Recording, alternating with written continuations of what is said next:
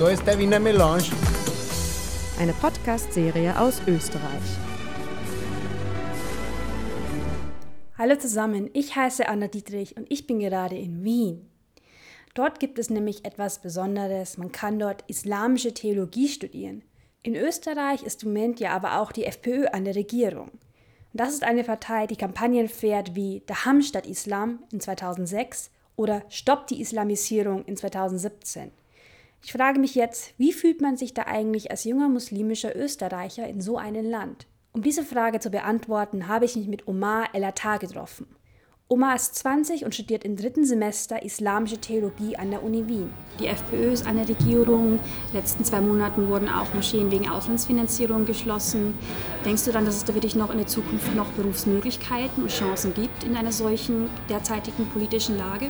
Es ist schwierig, das eigentlich zu sagen, weil zum einen, die, ich denke jetzt nicht, dass die FPÖ oder die Regierungen diese Jobs jetzt komplett ausmerzen oder sowas, oder dass sie auch das gezielt machen auch wenn einige in der Partei das gerne hätten.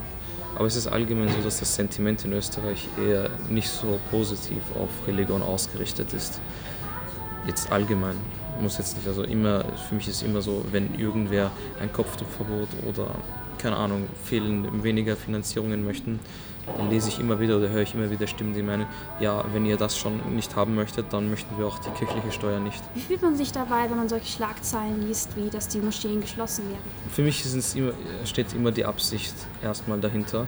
Wenn eine Moschee tatsächlich ähm, antigesellschaftliche oder äh, gesetzliche Sentiment, äh, Sentimente irgendwie äh, hervorheben möchte oder eben sozusagen destruktiv arbeitet innerhalb der Gesellschaft, kann ich verstehen, wenn sozusagen ein sehr ähm, kritisches bzw. pragmatische Vorgangsweise angesetzt wird. Problem ist aber nur, dass die Muslime oder die örtliche Gemeinde eben nicht wirklich große Alternativen hat, weil wenn es heißt, wir möchten eine Gemeinde aufbauen und diese Gemeinde auch helfen und dafür wird zum Beispiel ein Gebetsraum oder sonstiges benötigt, wird jetzt nicht die Regierung es finanzieren und dann sind man auf Spenden angewiesen oder sonstiges. Und auch bei Spenden kommt man nur so weit. Wie ist das für dich so? Denkst du, der wäre schon schön, wenn ich eine größere oder eine Moschee habe mit allem, was wirklich dazugehört, anstatt Anführungszeichen nur den Gebetsräumen? Oder ist es für dich eigentlich irrelevant, wo du beten kannst? Ja, natürlich so gesehen, wenn es darauf ankommt, ist es natürlich für mich irrelevant. Ich kann überall beten. Also alles ist, kann für mich ein Gebetsraum oder ein Gebetsort sein. Es, ist jetzt nicht, es geht nicht darum, in der Moschee geht es darum, dass die Gemeinde zusammenkommt und auch dort Verschiedenes rausbringen kann. Also religiöse, äh, ein, ein Ort, wo Leute, wenn sie Fragen haben, hingehen können, wenn sie Sorgen haben, dass sie wissen, dass sie hingehen können. Es ist jetzt nicht unbedingt nötig für mich, dass eine Moschee jetzt einen Gebetsruf oder, oder Turm oder sonstiges hat. Es würde mich, ich würde nicht lügen. Ich meine, es würde mich freuen, wenn ich es sehen würde. Aber es ist nicht etwas, was jetzt für mich so ausschlaggebend ist. Wenn du sagst, die Moschee ist ein Ort, wo die Gemeinschaft zusammenkommen kann, ist es für dich auch ein Ort der ähm, religiösen Bildung oder sind es dann in Österreich eher die Schulen oder für dich selber die Universität? Beides. Die, Uni, die, die Moschee kann ein sehr guter Ort sein, um sich dort religiös weiterzubilden. Schulen kommt auf den Lehrer an. Uni bisher, meine Erfahrung, gut. Aber eher für die Leute, die sich wirklich, wirklich spezialisieren möchten. Für eine allgemeine Bildung soll, sollte Schule und Moschee ausreichen. Unterscheidet sich dann die Bildung zwischen Schule und Universität? Es liegt eher daran, dass Schule eher dafür geeignet sind, die Semantik der Religion äh, zu verstehen. Der moralisch, moralische Aspekt zum Beispiel, also wie man sich als Gläubiger zu verhalten hat, zum Beispiel war für mich, stand im Vordergrund eher. Und dann, wenn man älter wird, halt, werden dann wirklich philosophische Konzepte angesprochen, wie ähm, Gutes, Böses, objektive, subjektive Moral, Schicksalsverständnis und Existenz Gottes, sowas. Wenn du sagst, man lernt da auch das Verhalten, man sich verhalten soll als gläubiger Muslim.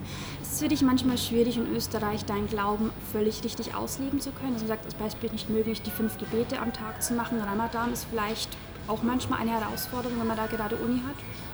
Es kommt auf den Willen des Menschen an. Wenn etwas schwierig für einen ist, spezifisch was das angeht, also wirklich, das sind Gebote. Wenn man es nicht äh, über sich bringen kann, sie zu äh, umzusetzen, dann, dann hat man persönlich sozusagen nicht einen zu starken Bezug oder man hat da irgendwie einen emotionalen äh, Laster, dass man meint, ja, du schau, mir ist es gerade zu peinlich zu beten oder mir einen Raum zu suchen oder sonstiges. Es, wird, es ist wie bei einer Ampel zu stehen. Wenn's, wenn man es wenn nicht eilig hat, bleibt man stehen, ganz gewöhnlich.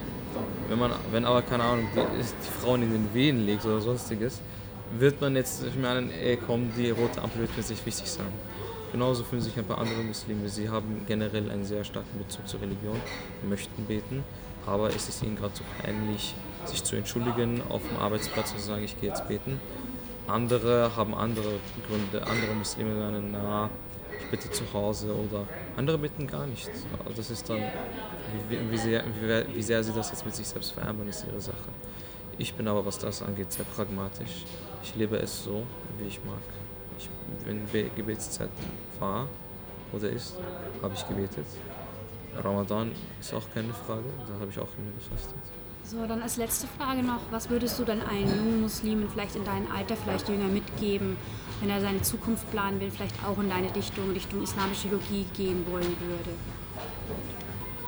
Ich sehe es als einen sehr großen, einen wichtigen Punkt, dass sie sich nicht nur religiös bilden.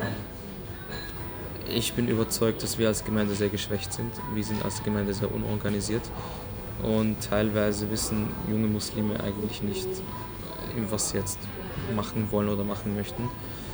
Ich möchte denen wirklich ans Herz legen, dass sie ein Ziel vor Augen haben. Ich persönlich möchte auch, dass junge Muslime helfen, sich persönlich weiterzubilden.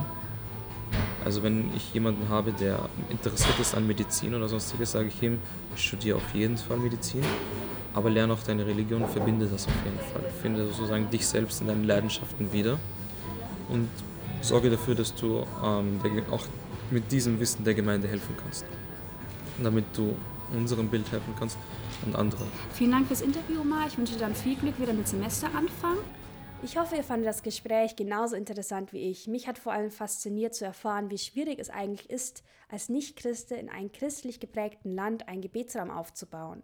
Wenn ihr noch weitere Themen aus Österreich hören wollt, dann klickt einfach auf Jona Mack. Unter Wiener Melange, eine Podcast-Serie aus Österreich, könnt ihr noch ganz viele andere tolle Themen aus Österreich hören.